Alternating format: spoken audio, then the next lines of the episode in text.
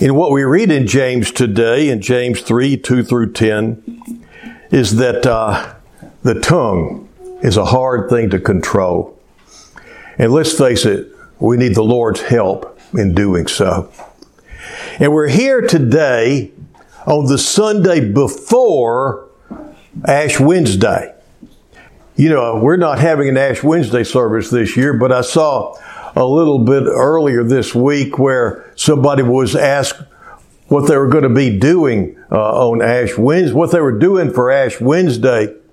And she said she's going to be rubbing dirt on people's faces and tell them they're going to die. and that's basically what you do on Ash Wednesday, isn't it? Rub, put ashes on the foreheads, and then you say, from dust you came, and for, from dust you shall, and to dust you shall return. And so there's a lot of truth in that. And that's one of the things that we have to face up to and fess up to uh, during the season of Lent is our mortality. And that there are a lot of things that we'd like to have control over that we have no control over at all and that we all need the Lord's help and the Lord's power in our lives. And as we look at all that, we can be so grateful that He's made a way for us when there was no way.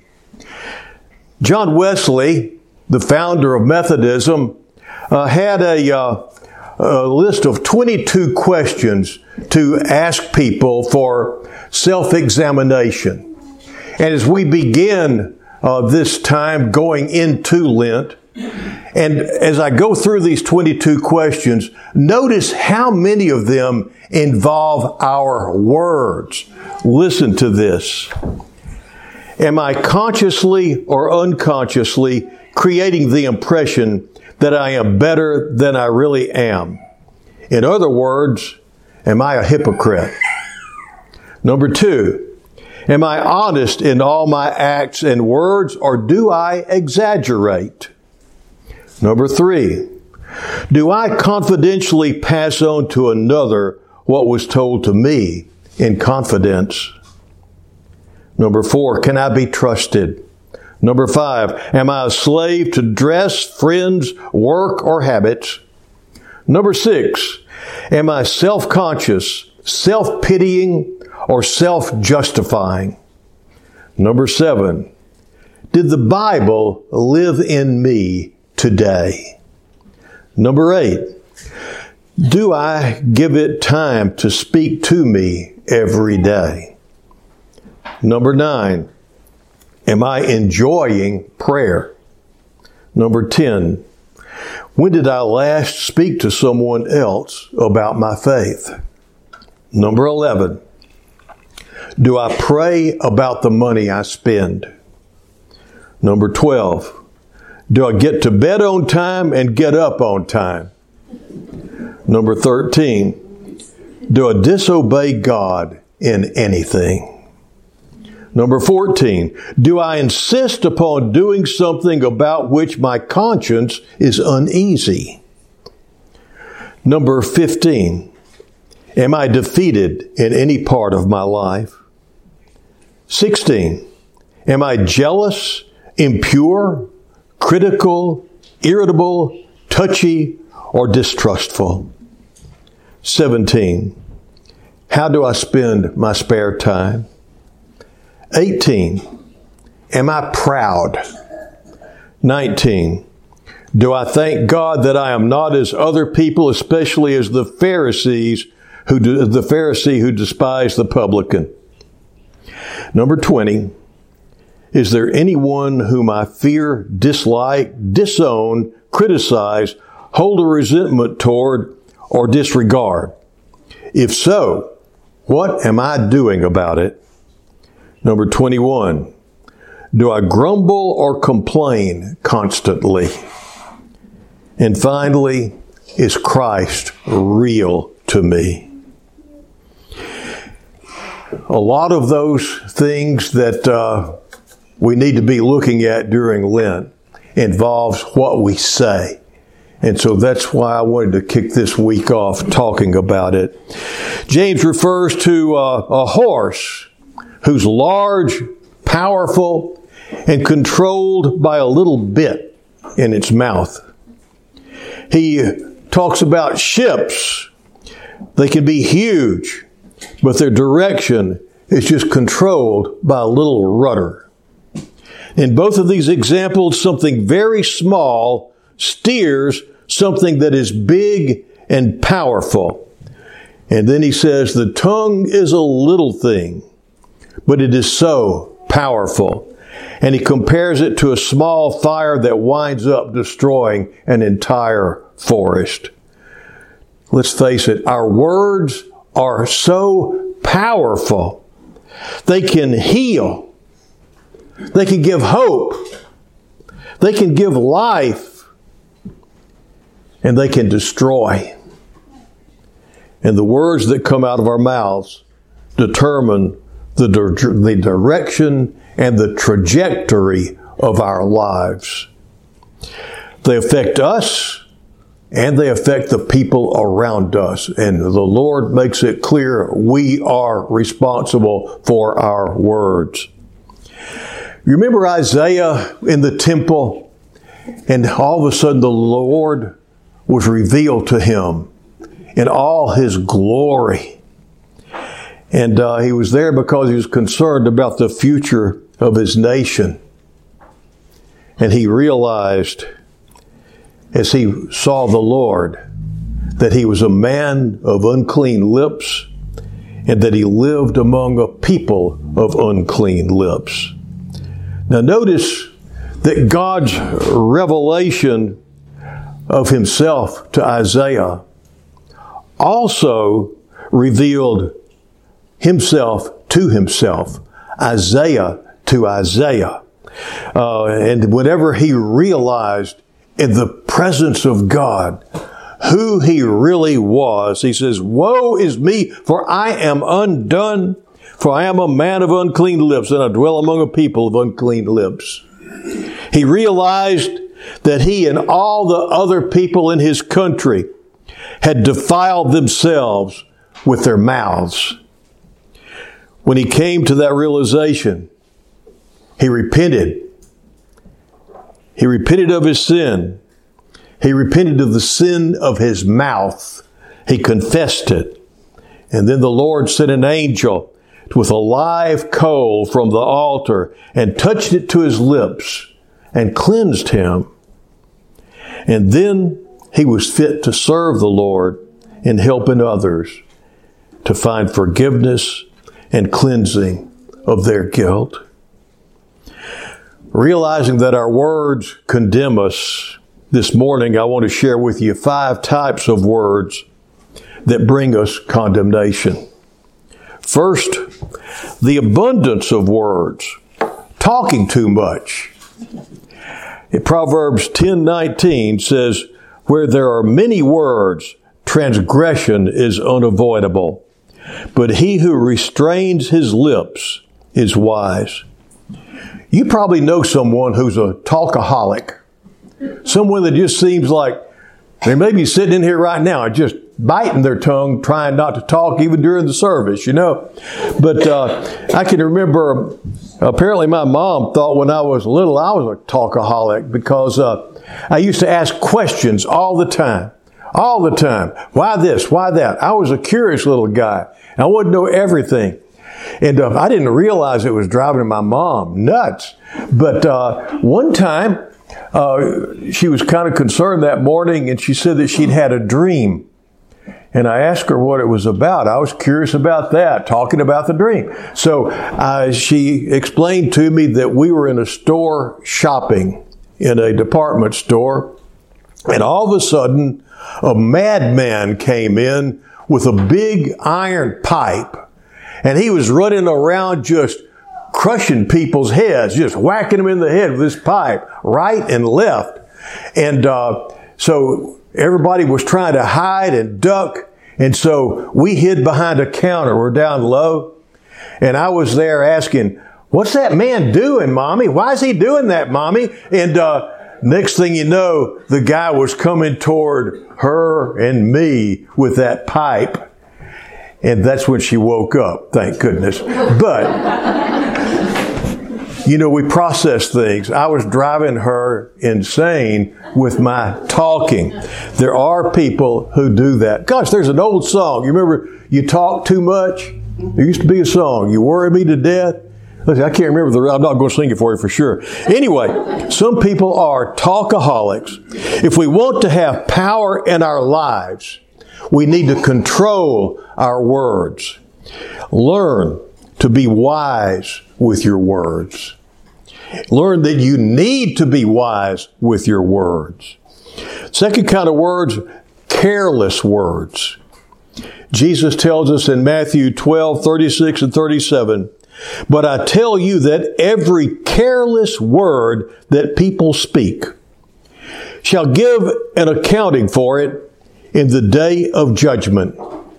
For by your words you will be justified, and by your words you will be condemned. Even casual words, careless words will bring destruction into your life and into the lives of others. Gossip, tale bearing, passing on unverified rumors, words said in anger without thinking.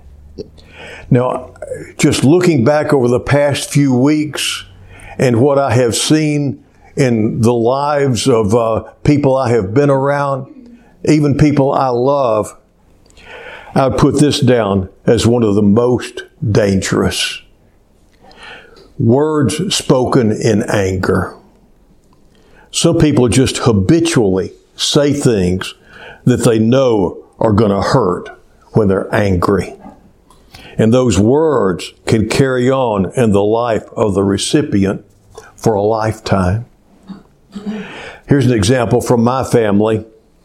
My grandmother on my father's side once told me that when she was uh, young, that her uh, her father was, or she told he told her that uh, she better get a good education because she wasn't going to make it on her looks. Uh, it turns, he said that he had once won the title of being the ugliest man in town, and he looked, and she looked like him. So uh, that's aroused my curiosity as a little boy. And I started asking questions. As I said, I did that. The next thing I knew, my grandmother, who had a degree from Sam Houston uh, University, who was a teacher, who introduced the game of football to Cleveland, Texas High School, was in tears saying, My daddy loved me. I know he loved me. Apparently, my great grandfather had been careless with his words, and it, they stung and they kept hurting long, long after he said them and long, long after he was gone. Careless words can hurt deeply. My father, on the other hand, recounted to me on more than one occasion her gra- my grandmother telling him in anger, I wish you'd never been born. Now, what can hurt somebody more than their mother telling them that they wish they'd never been born? He carried that pain to his grave. He would mention it from time to time. Yeah, I discovered recently that uh, thousands of Tasmanian devils have died from a rare type of cancer called devil facial tumor disease.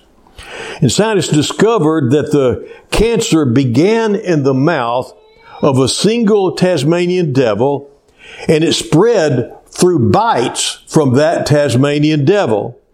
They bite each other around the mouth very frequently, and uh, this cancer spread through those bites. And over the course of several years, over 40% of the Tasmanian devil population has died because of this cancer.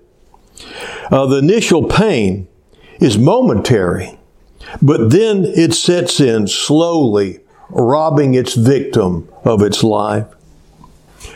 Brothers and sisters, we need to be careful with our words. I don't know how many times I've heard someone say, Oh, you know, I didn't really mean that. I was just mad or, or I was just upset. I didn't mean that. Like being angry was a reason to lie.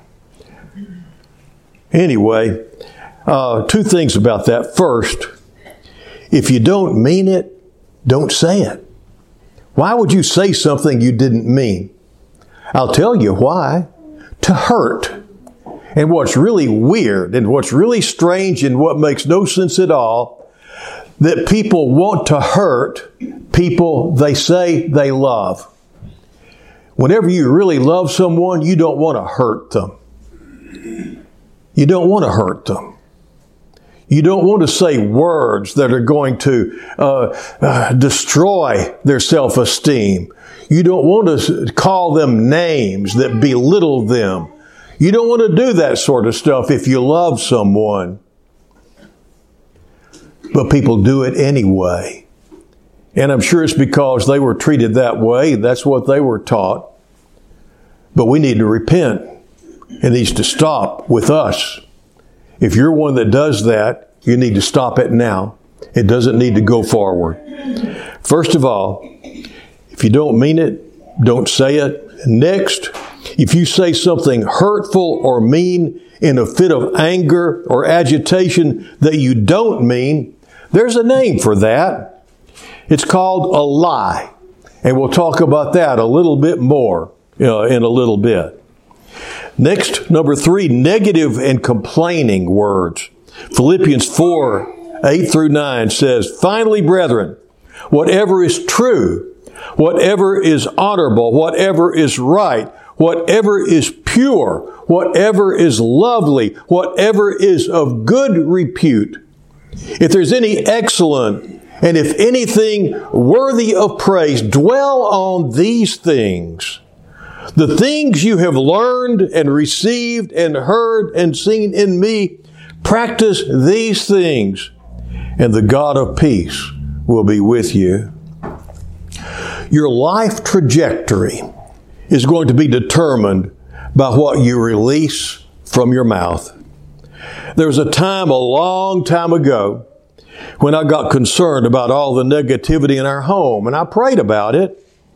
And then the Lord, one day, as I walked into the house, let me hear myself. I was the problem. It wasn't them. It was me. If something was done properly, that's the way it was supposed to be done, so nothing was said. However, if something was wrong, you better say something about it so it won't continue.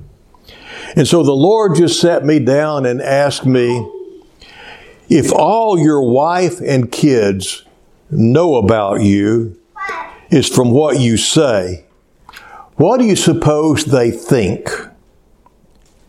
And you know what? I had to confess after just recounting some of my own, going through some of my own conversations. My conclusion about me would be there's just no pleasing this guy. I would never let anybody know what I liked. I would never know anybody what pleased me. I was always making sure people knew what was wrong. I had to repent. And so the Lord gave me an assignment. I was supposed to go for two weeks without saying one negative word.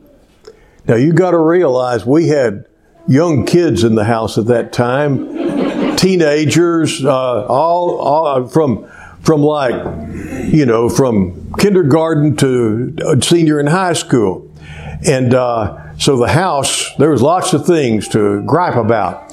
So anyway, I just had to bite my tongue when I would see anything wrong, and so like uh, I looked in one of my daughter's rooms every piece of her clothing was carpet. She just laid it, it was out on the floor. There was one coat hanging in the closet. That was it. So, instead of suggesting that all those clothes be put back up, I just looked at that coat. And I looked at my daughter. I said, so and so. That's really nice the way you hung that coat up. it hurt. It hurt to walk away with just saying that. But I kept doing that. And after a couple of days, I noticed something that just about broke my heart. All of a sudden, as I gave compliments and told people what pleased me, my kids were trying hard to do those things. They didn't have much to go on, so they kept doing the same things over and over again, but uh, it let me see. They wanted, they loved their daddy. They wanted to please their daddy. I'd never really, never really shown them how. Telling them what's wrong doesn't get that done. Telling them what's right goes a long way.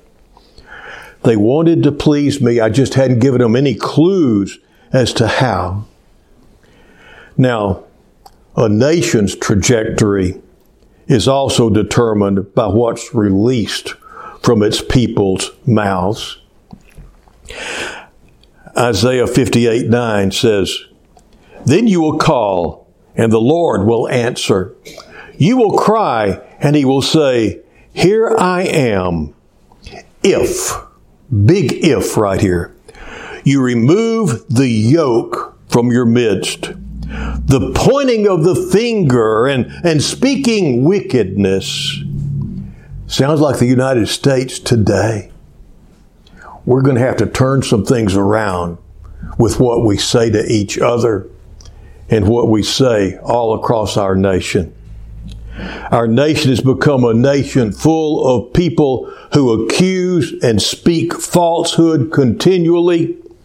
And until we repent of this, our nation is going to remain under an oppressive yoke and we're not going to know the Lord's blessing lying words, number four. I've shared this long, long time ago with y'all, but uh, one time we, I had a, a, a, a good friend of mine that spent the night with me, and the next morning, my little sister insisted on fixing breakfast to impress this guy. And she burned the bacon. And she was just mortified because she burned the bacon. My dad just hated seeing his little girl being so mortified and down. And says, Oh, charcoalated bacon. I just love charcoalated bacon. Thank you, so and so, for charcoalated bacon. Well, just like my kids picked up on what I liked, his little girl picked up on what he liked. And so every morning, she was insisting on fixing breakfast so that her daddy could have charcoalated bacon because she's the only way that could do it right. Until finally, the rest of us just had to gang up on my dad and say, hey, you started this mess. We're tired of eating burned bacon. You're going to have to do something about it. And he was getting tired of charcoalated bacon too. And so he had to break the news that he really didn't like charcoalated bacon. Your words will come back on you in ways you would never imagine. Uh, my father's lie was spoken with the best of intentions. He just wanted to have somebody, his little girl's heart not be broken. But that little lie went a long way, and he had to finally tell the truth. You know, I've read across this picture this past week where oh, the husband and wife are getting ready for a big event. The husband's over fixing his tie, and uh, the wife is putting on a dress and she says those words that every man dreads. Does this dress make me look fat? and he was there doing his tie. He said, Do I look stupid? now, which one of those questions would you rather answer? I mean, they both set themselves up for something and they both set each other up for something. If she says yes, what's going to happen to him? And if he says something like, Oh no, honey, it's not the dress that makes you look fat. Uh, then he's setting himself up for something else, isn't he? There's, there's no way. It's, it's kind of hard. It's kind of hard. So you just have to not lie. Don't lie. Don't tell her that. Don't tell him, yeah. Don't do that. You just change the subject or something, but don't do that. I tell you with all sincerity this morning that uh, our words, our lies, even our lies that are given with good intention, are not acceptable to God. You can't justify lies. The devil is the father of lies. Revelation 21, 5 through 8. Then the one sitting on the throne said, I am making everything new. Write down what I have said. My words are true and can be trusted. Everything is finished. I am Alpha and Omega, the beginning and the end. I will freely give water from the life-giving fountain to everyone who is thirsty. All who win the victory will be given these blessings. I will be their God and they will be my people. But I will tell you what will happen to cowards and to everyone who is unfaithful or dirty minded or who murders or is sexually immoral or uses witchcraft or worships idols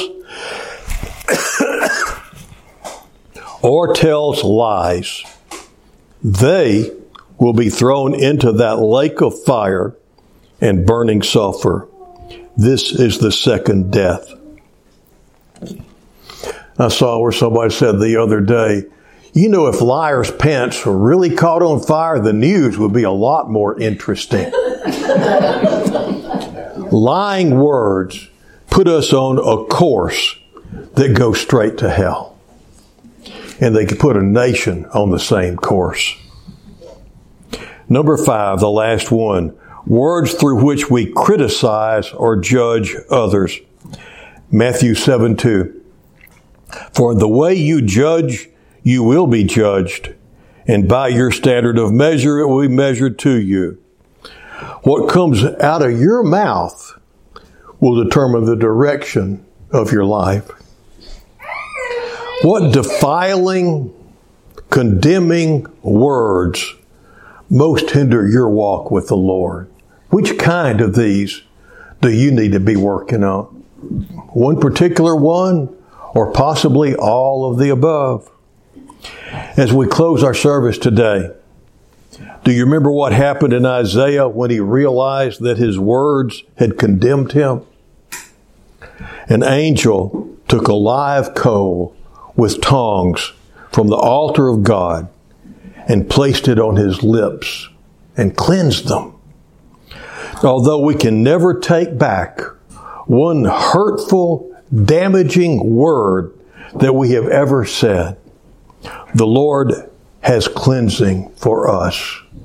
There is power in the blood of the Lamb. As much as you might regret what you've said, and let's face it, some of the people you said those, said those words to probably aren't with us anymore. But the Lord can cleanse you, it says, from all unrighteousness. We need to watch our words. Instead of an angel coming to us, the Lord Himself has come to us. And He hasn't brought a live coal from the altar of God with uh, tongs to cleanse us. Instead, He's brought His own blood through the cross, which is more powerful and cleansing than anything else in heaven or on earth. And so today, let us remember any condemning words we have uttered, confess them, and receive the Lord's cleansing. And then resolve prayerfully from this moment on to watch your words In the name of the Father, the Son, and the Holy Spirit. Amen.